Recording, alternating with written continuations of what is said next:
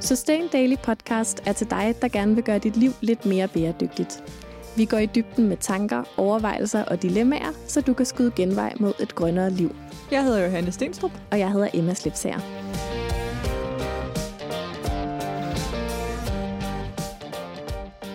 Hej Johanne. Hej Emma. Så er det tid til episode 3.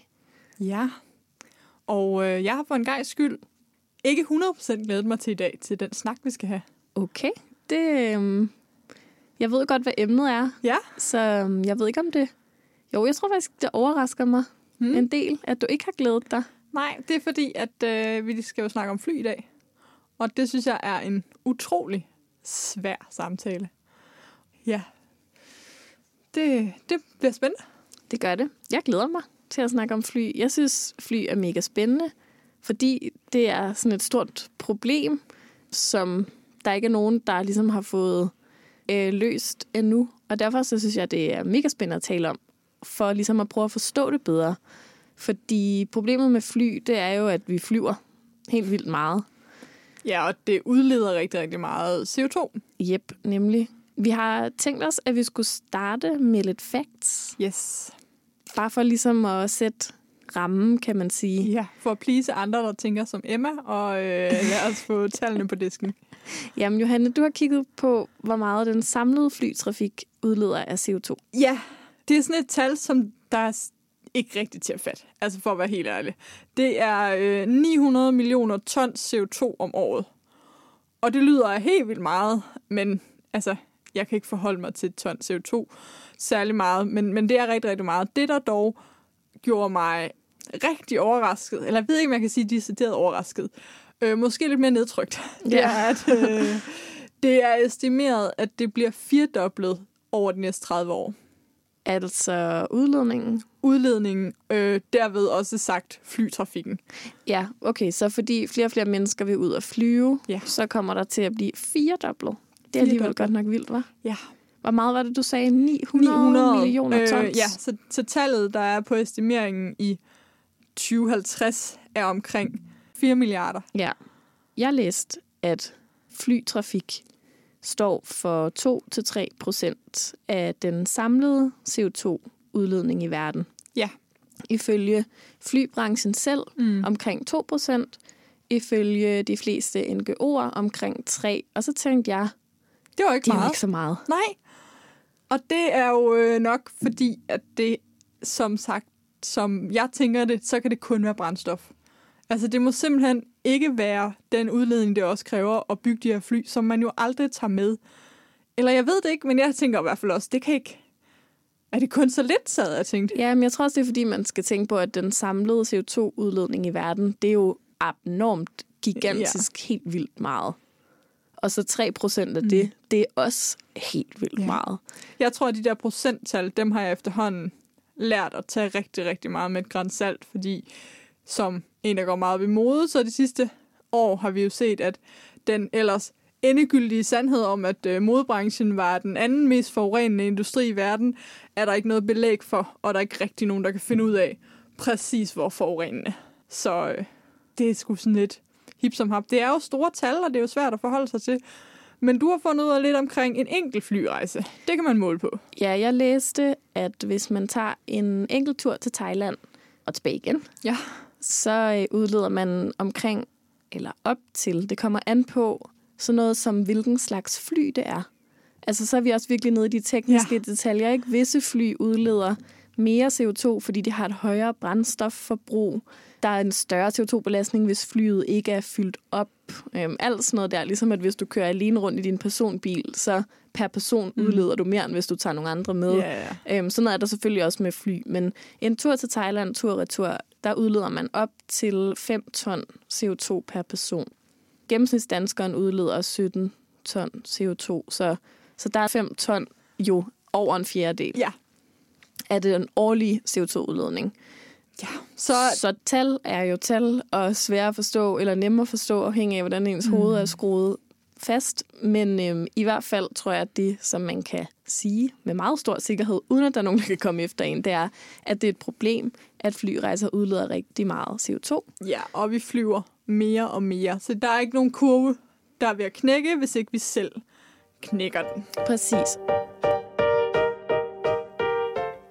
Og noget af det, som faktisk også er spændende i forhold til det her med fly, det er, at de fleste andre brancher, de har en eller anden form for katalog af løsninger, de kan plukke fra for at få omstillet sig Ja. til at blive mere bæredygtige. Og det har flybranchen simpelthen ikke. Nej. Der er ikke rigtig noget, de kan stille op.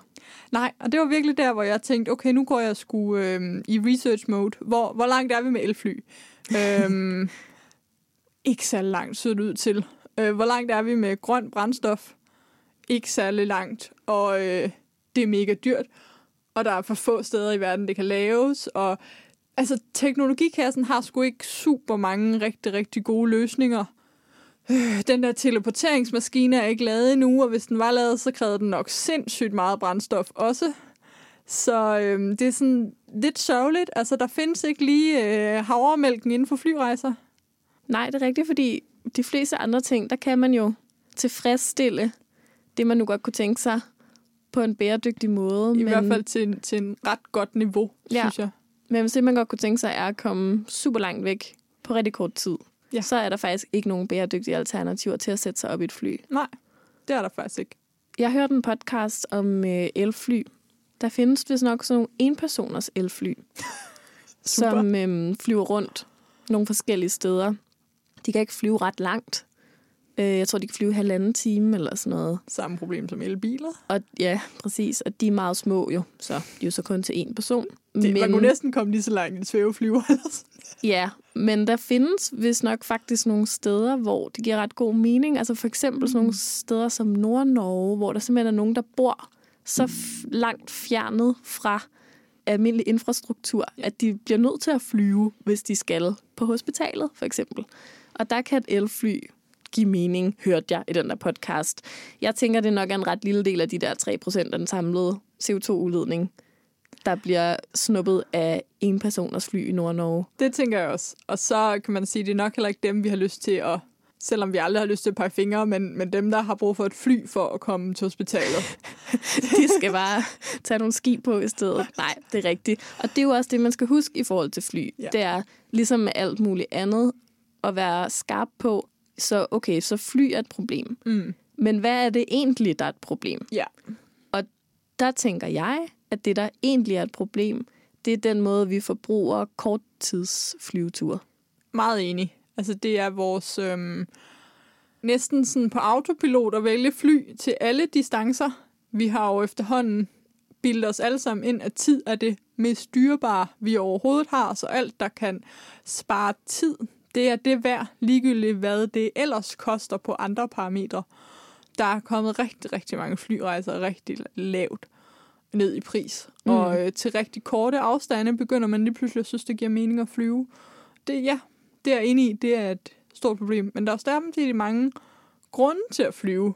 Både de korte og de lange, som vi måske kunne dykke lidt ned i. Fordi mm. det er jo ikke nogen hemmelighed, kære lyttere, at øh, Emma er bedre til at være med at flyve, end jeg er. Jeg har tænkt på det i flere år.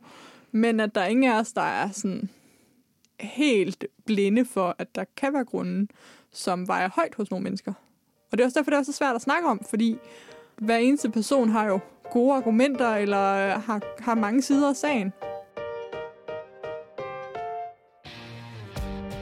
Vil du være med, når vi indspiller podcast? I weekenden den 6. og 7. april optager vi Sustain Daily Podcast live til Grøn KBH Messe på Østerbro i København. Vi er gået sammen med Greenspeak om at lave et fedt podcast lounge område til Messen Grøn KBH. Og øh, vi skal selvfølgelig også selv indspille to afsnit af Sustain Daily Podcast. Vi glæder os mega meget, og det bliver endnu federe, hvis du kommer med og lytter. Vi er på scenen lørdag kl. 11.30 og søndag kl. 13.30. Jeg glæder mig rigtig meget til, at vi skal snakke om plastik og tøj og mode sammen med jer forhåbentlig. Du kan tilmelde dig eventet ved at søge på Grøn KBH på Facebook.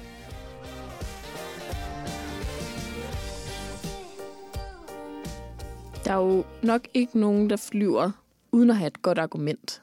Det kommer selvfølgelig an på, hvad man vil acceptere som et godt argument, men et godt argument kunne for eksempel være, jeg har en travl hverdag. Mm. Øhm, det møde, jeg skal til, kan fungere ikke på samme måde, hvis jeg deltager over Skype. Øh, så jeg flyver ned og holder møde med min leverandør. Et andet godt argument kunne være, mig og min kæreste har virkelig brug for noget tid, hvor vi bare fokuserer på at være os. Mm. Et tredje godt argument kunne være, jeg får det simpelthen så tungt i mit liv, når det har været mørkt udenfor i tre måneder, og jeg ved, at det, der virker for mig, det er at komme ud i noget solskin. Mm. Et fjerde argument kunne være mine små børn og en togtur med tre skift. Bare tanken om det får mig til at svede ned ad ryggen. øhm, altså jeg tænker, de fleste mennesker har jo nok ja. en grund til at gøre, som de gør. Alle mennesker har en grund til at gøre, som de gør. Alle gør deres bedste, og det gælder jo også alle de flyture, vi tager på. Ja, og det vi nok lige skal slå fast her, det er, at vi ikke er ved at bashe på ferie. Fordi vi er ret glade for feriekonceptet. Så det handler nok godt lidt om, hvordan man kommer på ferie. I hvert fald, hvis vi snakker om den del af flyrejser. Fordi der er jo også et argument, du ikke nævnte. Nummer 5 eller 6. Min familie bor i udlandet, ja, og jeg vil rigtigt. gerne opretholde et forhold til dem. Og der er jo også en anden grund, eller syvende grund, som jeg synes, jeg tit hører, som faktisk for mig nok er den grund, jeg har sværest ved at argumentere imod, eller hvad mm-hmm. man skal mhm. sige.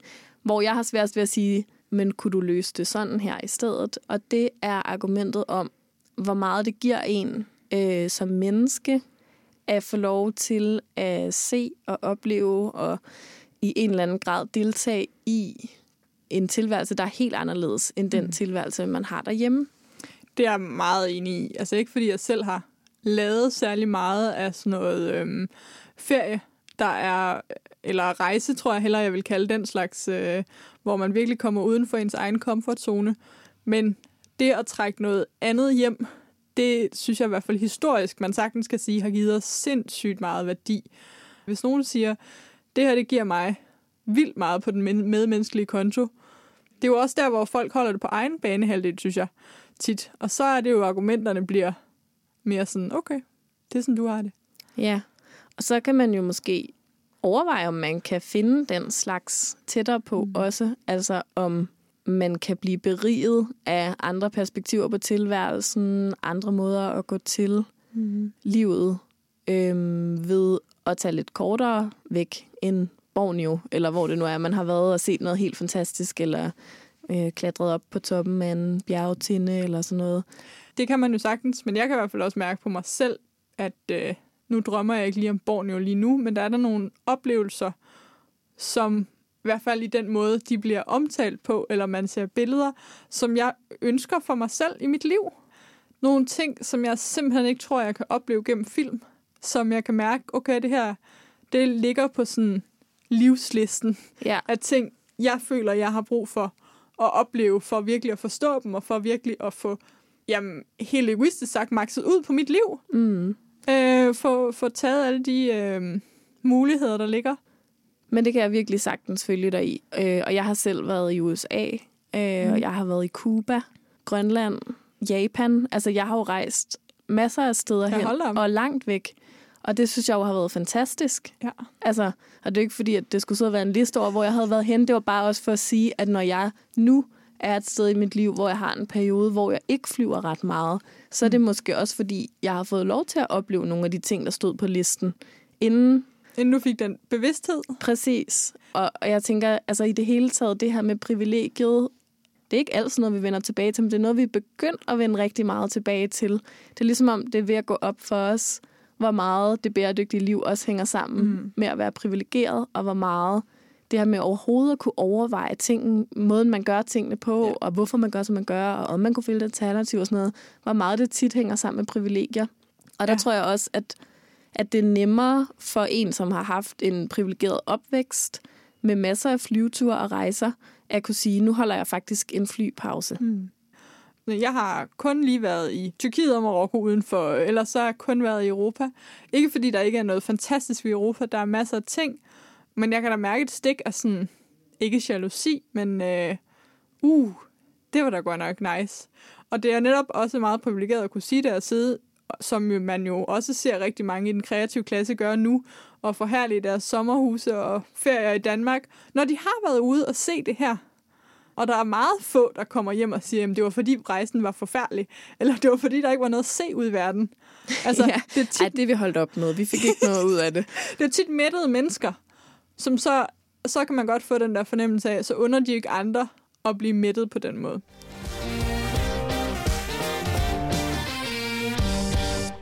Ja, og det er jo, tænker jeg, i forhold til bæredygtighed generelt set en udfordring. Altså som mm.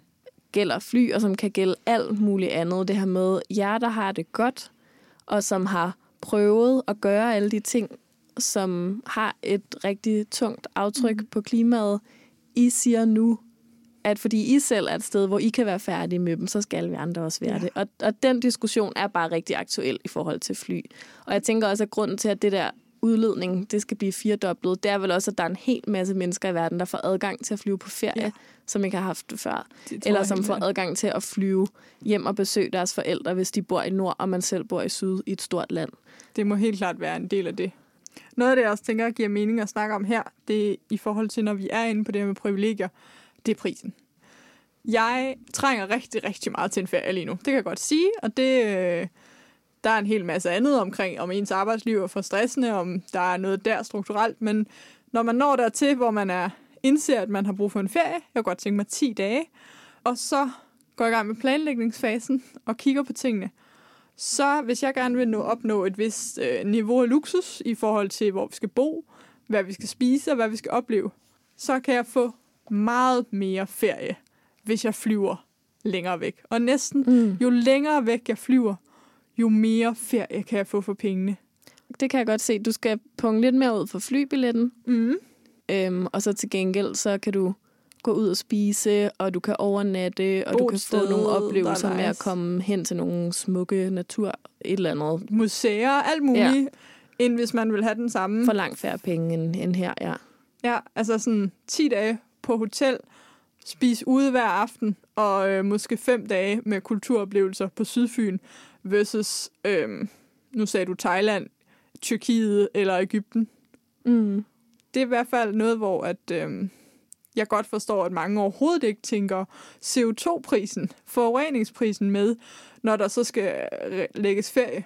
Fordi pengeprisen altså, er bare så meget større. Men det er jo også en af de ting, der er så absurd ved fly. Ja. At det er så billigt. Altså, hvordan kan en flyvetur til London koste mindre end en togbillet til Odense? Ja, det er vildt nok. Hvordan blev verden sådan? Ja. Det, det er for mig er det sådan helt fuldstændig uforståeligt.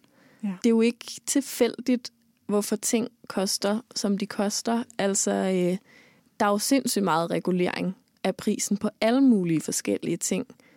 Men lige præcis prisen på flyrejser, den er der stort set ingen skatter og afgifter på.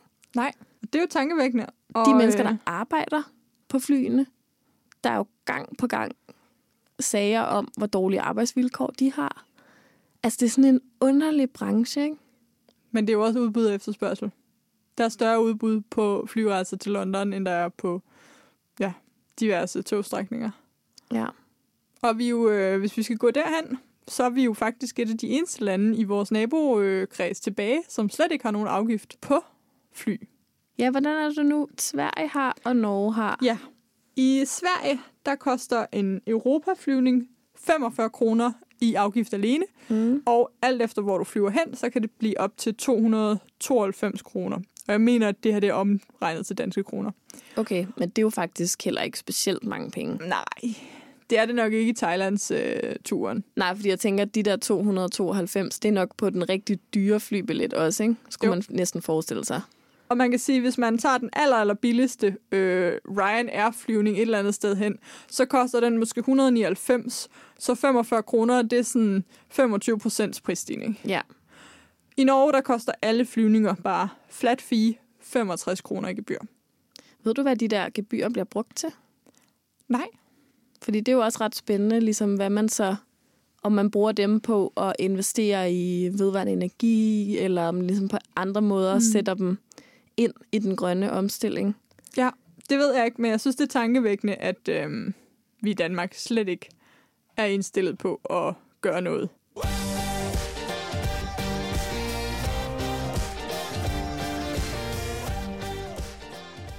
Jeg læste lige, at SAS de kommer til at CO2-kompensere øh, alle deres rejser mm. som en del af billetprisen.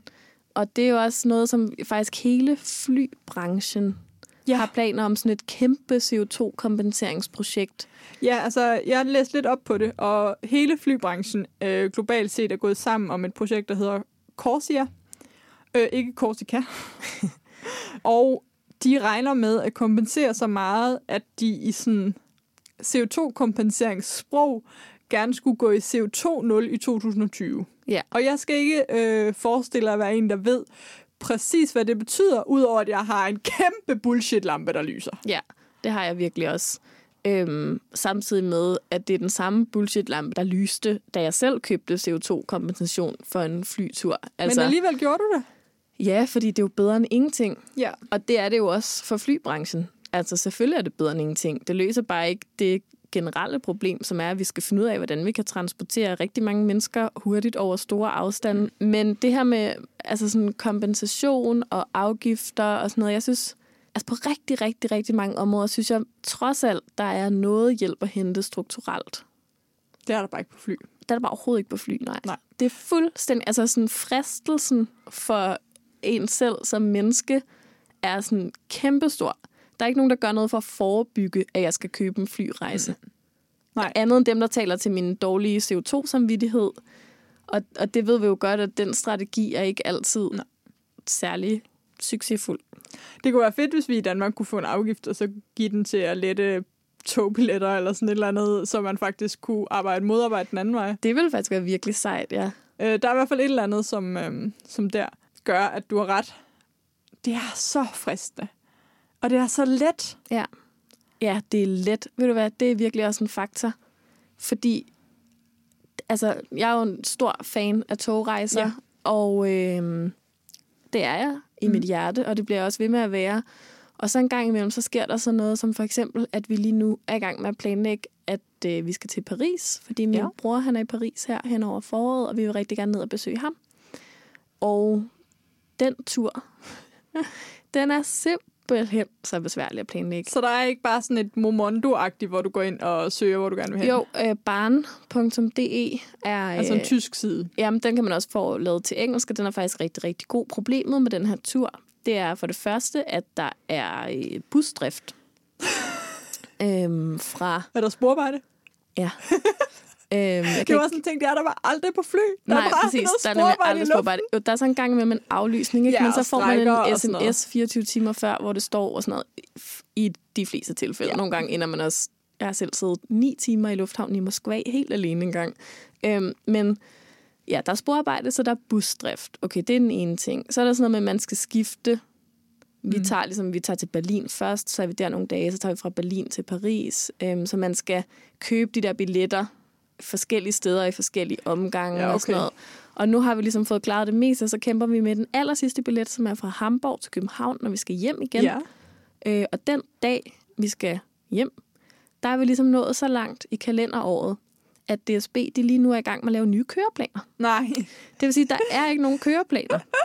øhm, så vi kan få lov, vi kan enten så kan vi købe en tur hjem, som er med bus, vi vil rigtig, rigtig gerne undgå bus. Ja. Altså det, vi har jo en dreng på halvandet. Vi kan sagtens rejse med tog. Det er virkelig ikke noget problem. Bus, det er lidt noget andet. Der ja. kan man dårligt gå op og ned ad gangen og bevæge sig lidt og sådan noget. Så vi vil rigtig gerne undgå busturen. Så derfor vil vi gerne over Fredericia. Mm. Men fordi DSB ikke har en køreplan, så kan de ikke sælge en togbillet, fordi Nej. de ved ikke, hvornår toget går. Så jeg har ringet til DSB jeg tror, jeg har ringet til dem fire gange nu, hver gang for nogle rigtig, rigtig søde mennesker i røret, der siger, ja, det er fordi, vi ikke har fået køreplanen endnu. Jeg vil anbefale dig at ringe tilbage i morgen. og det er bare, altså, sådan nogle oplevelser, ikke? Jo.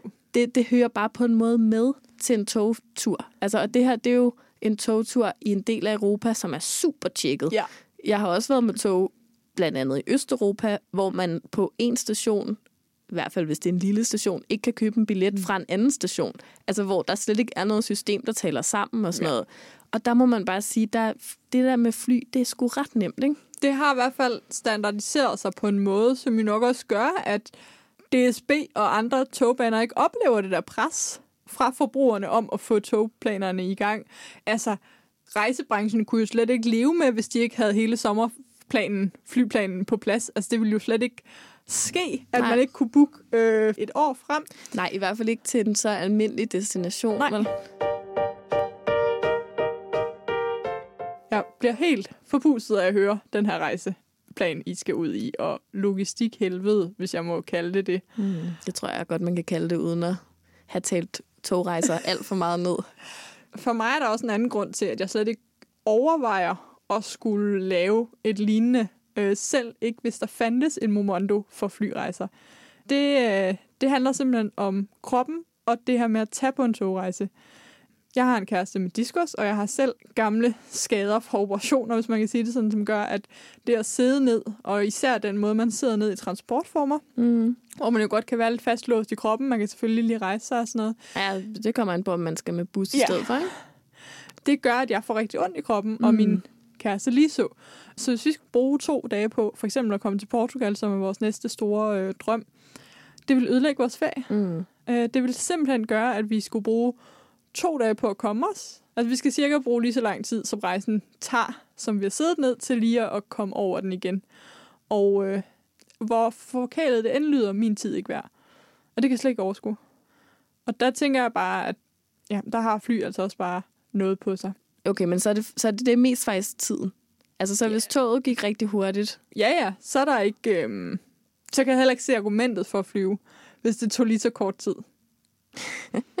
Nej, det er faktisk virkelig rigtigt. Det kilder jo i maven på en god måde, når man lettere lander, men det kunne man måske godt undvære, hvis man så til gengæld heller ikke skulle have den der tørre kabineluft og den fæsende mad og sådan noget. Jeg er så meget adrenalin, er jeg ikke. Jeg er også typen, der tykker tyk med for at udligne trykket og sådan noget. Det kan jeg også sagtens undvære.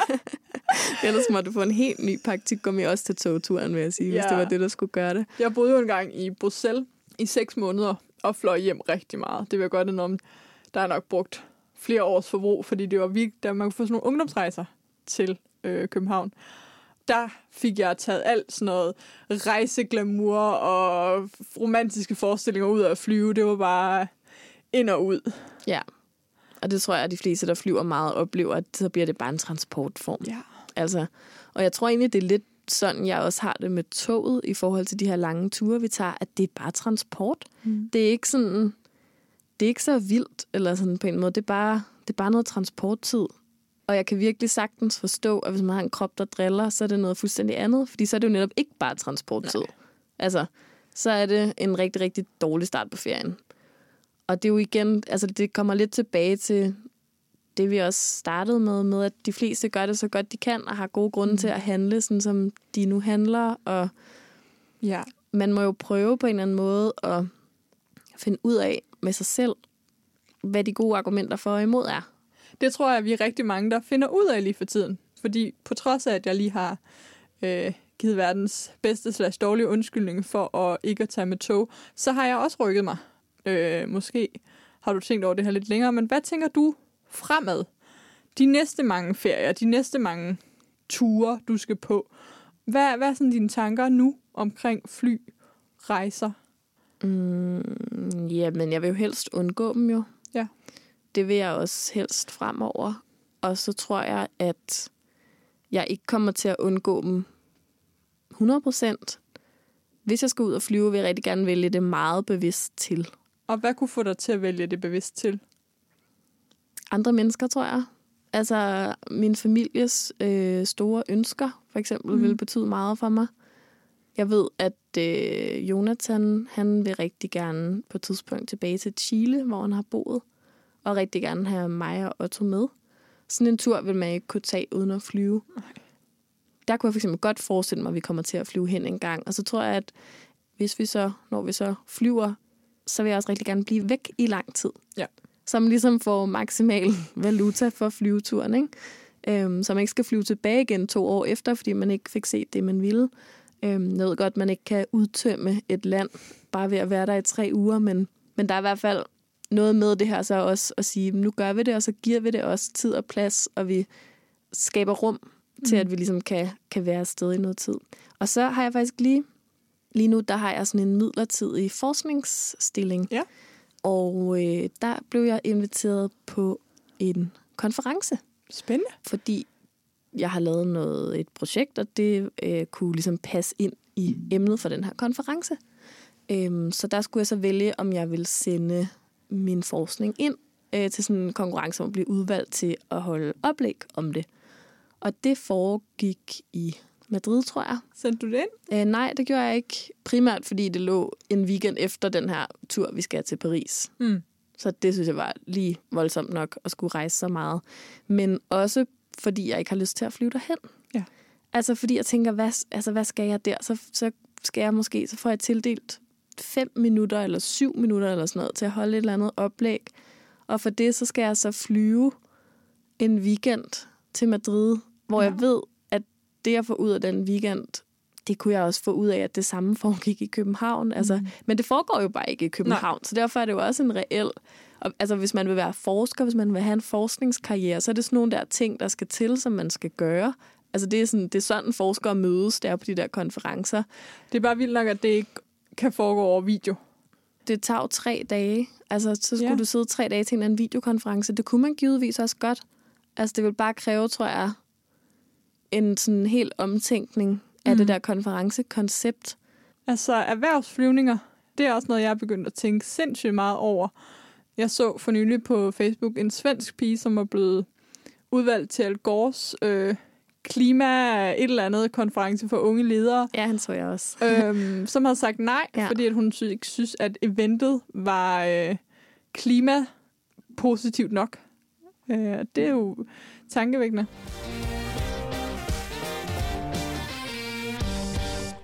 Øh, Jeg har også begyndt at tænke på det i forhold til resorts og retreats, Mm. som jo er en kæmpe ting, at øh, man tager nogle enten businessledere eller private mennesker og tager på yoga-retreat eller sådan noget.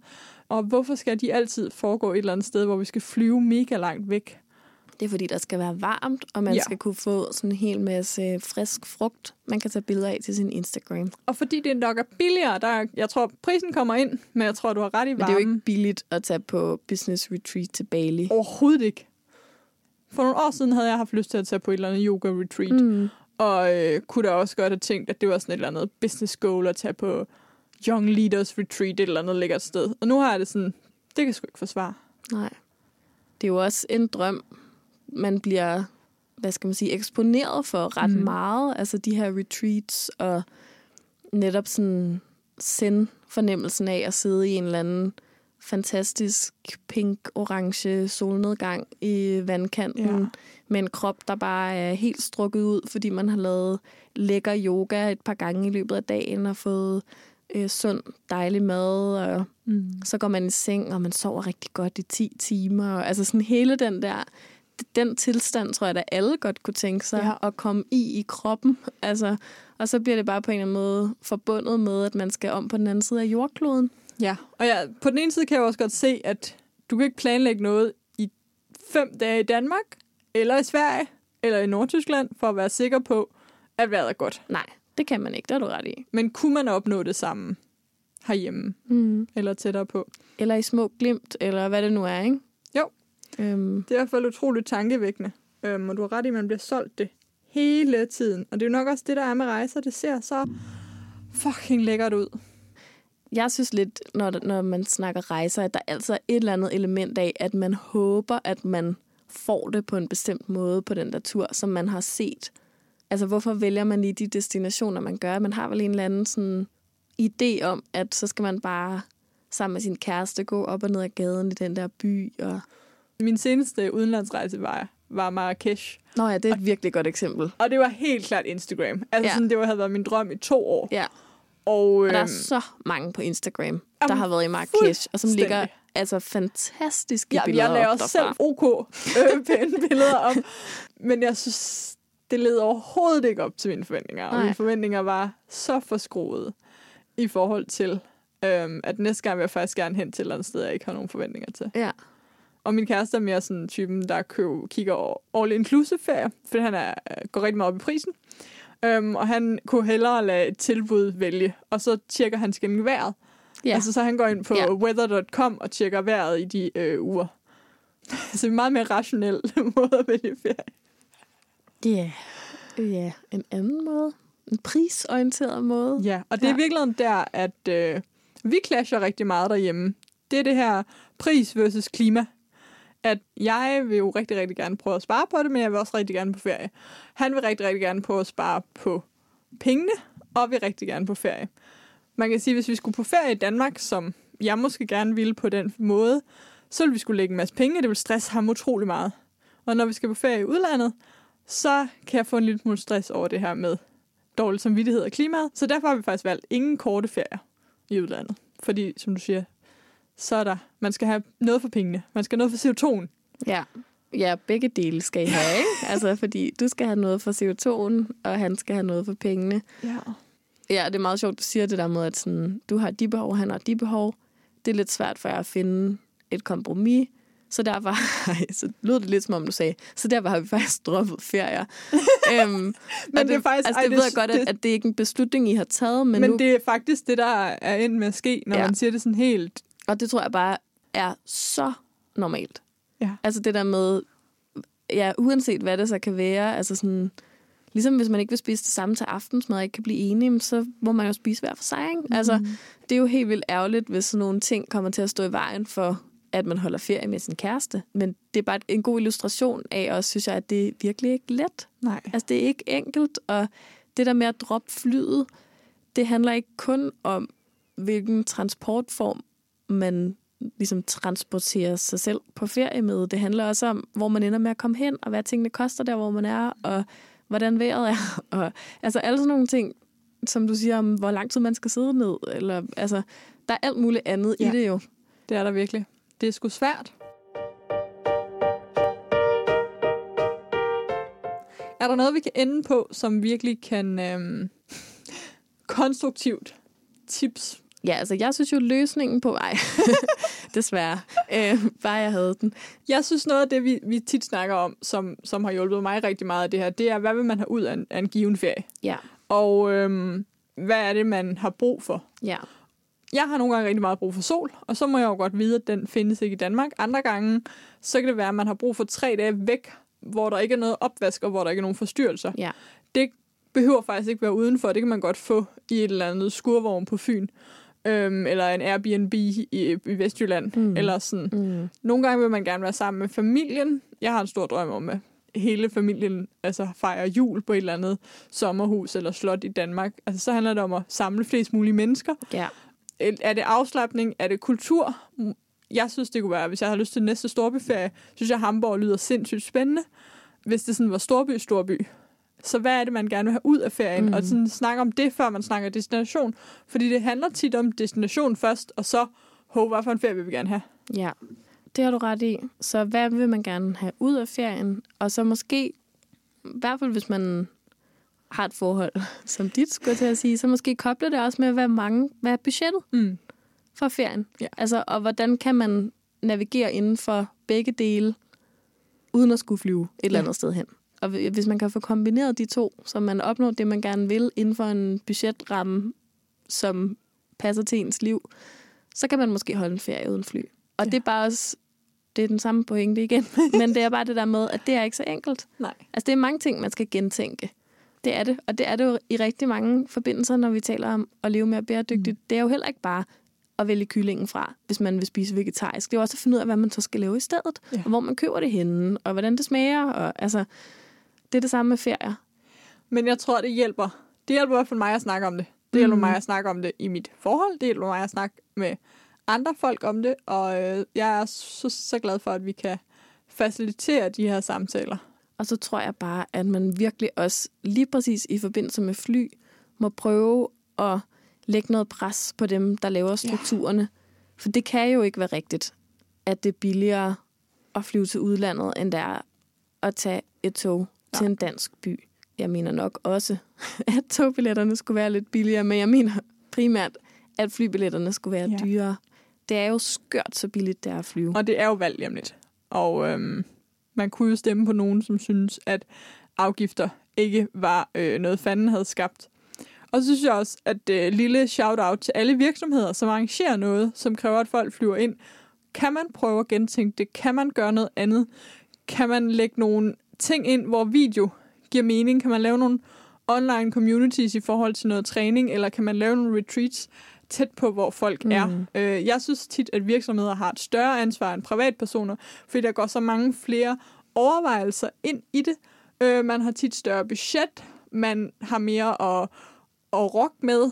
Så hvis vi skulle lave et eller andet retreat, så kan jeg godt love jer for, at det ikke blev et eller andet sted, man skulle flyve Ja. hen. For så vil jeg gøre alt for at, øh, at gøre det på den rigtige måde. Så nogle kreative hoveder skal sætte sig ned og finde ud af, hvordan tilbyder vi alt det magiske, der ser ud til at være på et retreat i Bali, lige rundt om hjørnet her. Ja. Altså, hvordan får vi alt det magi ind i noget, hvor man kan tage et tog hen? Præcis. Og også konferencer.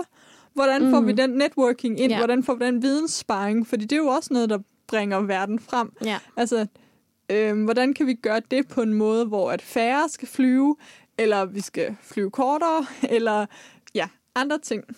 Og så tænker jeg også en Igen. sidste pointe, hvis jeg må lave sådan en. It.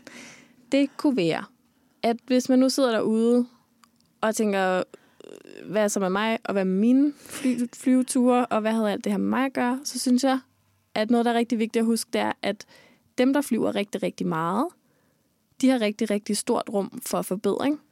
Dem, der flyver rigtig, rigtig lidt, de har ikke lige så stort rum for forbedring. Så hvis du allerede flyver rigtig, rigtig lidt, så kan det være, det er et andet sted, du skal sætte ind.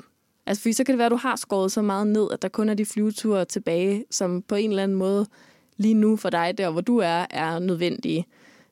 Så det er virkelig ikke for at give dårlig samvittighed til nogen, som engang hvert andet år flyver på ferie med deres familie. Det er mere for at sige, at hvis der er nogle overskudsflyveture i dit liv, så kunne du måske prøve at overveje, om de kunne skæres væk til fordel for noget andet. Meget, meget enig. Jeg kommer nok til at tage en solferie inden for de næste par måneder med noget fly. Men turen til Berlin med min mor og søster til efteråret, der kunne vi godt sidde og spille kort i toget mm. og øh, bruge den tid. Så, øh, så håber jeg, du fik noget ud af det. Skriv endelig en kommentar på øh, det indlæg, som vi altid laver, øh, som du kan se link til i show notes. Vi vil gerne høre fra dig. Vi ved, at når vi samles til events, og når vi laver noget som helst, så er der, der er to dilemmaer dybest set, der altid kommer op. Det ene er, jeg vil gerne se verden. Hvad gør jeg? Og det andet er, min familie går ikke lige så meget op i klima som mig selv. Og de to ting kulminerer bare, når vi snakker ferie. Ja, det er virkelig rigtigt. Så fuld forståelse for alle de dilemmaer, øh, I måtte sidde i derude. Send dem gerne til os. Ja. Så kan man i hvert fald få luft. Vi høres ved om en uge til næste afsnit af Sustain Daily Podcast. Hej hej. Hej hej. Tak fordi du lyttede til Sustain Daily Podcast. Det betyder vildt meget for podcasten, om vi får nogle anmeldelser. Så når vi nemlig længere ud og kan få spredt det grønne budskab endnu bedre. Så hvis du har to minutter, du ikke ved, hvad du skal bruge til, så hop meget gerne ind i din podcast-app og anmeld Sustain Daily Podcast. Og hvis du vil høre endnu mere fra Sustain Daily, så kan du følge os på f.eks. Instagram eller Facebook, eller skriv dig op til vores nyhedsmails, hvor du bliver den første til at høre, når vi laver seje ting.